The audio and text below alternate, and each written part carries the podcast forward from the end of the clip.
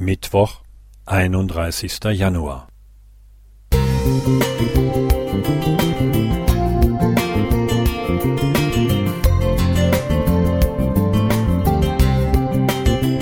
Ein kleiner Lichtblick für den Tag.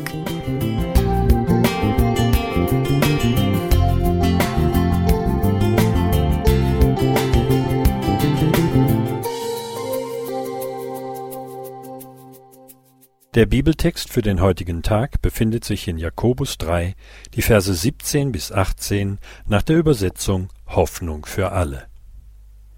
Die Weisheit aber, die von Gott kommt, ist vor allem aufrichtig.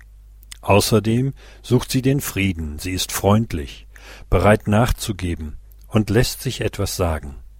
Sie hat Mitleid mit anderen und bewirkt Gutes. Sie ist unparteiisch, ohne Vorurteile und ohne alle Heuchelei.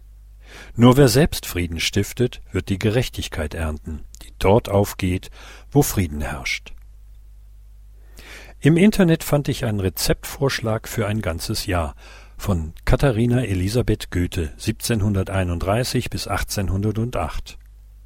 Man nehme zwölf Monate, putze sie ganz sauber von Bitterkeit, Geiz, Pedanterie und Angst und zerlege jeden Monat in dreißig oder einunddreißig Teile, so dass der Vorrat genau für ein Jahr reicht. Es wird jeder Tag einzeln angerichtet aus einem Teil Arbeit und zwei Teilen Frohsinn und Humor. Man füge drei gehäufte Esslöffel Optimismus hinzu, einen Teelöffel Toleranz, ein Körnchen Ironie und eine Prise Takt. Dann wird die Masse sehr reichlich mit Liebe übergossen. Das fertige Gericht schmücke man mit Sträußchen kleiner Aufmerksamkeiten und serviere es täglich mit Heiterkeit. Ein guter Rezeptvorschlag, der in dieselbe Richtung geht wie die Worte im Jakobusbrief. Die Empfänger dieses Briefes waren aufeinander neidisch und stritten sich, so Vers 14. Es herrschten unter diesen Christen Unordnung und lauter böse Dinge, Vers 16, wie Hochmut und Verleumdung, Jakobus 4, die Verse 6 und 11. Selbst jene, die sich daran nicht beteiligten und diesen Missständen tatenlos zusahen, musste Jakobus sagen, wer nun weiß, Gutes zu tun und tut's nicht, dem ist Sünde. Vers 17. Wenn schon in der frühen Christenheit derartige Probleme vorhanden waren, dann sollten wir in unserer heutigen Zeit erst recht darauf achten, wie wir als Brüder und Schwestern in unseren Gemeinden miteinander umgehen. Doch gute Vorsätze allein helfen dabei nicht.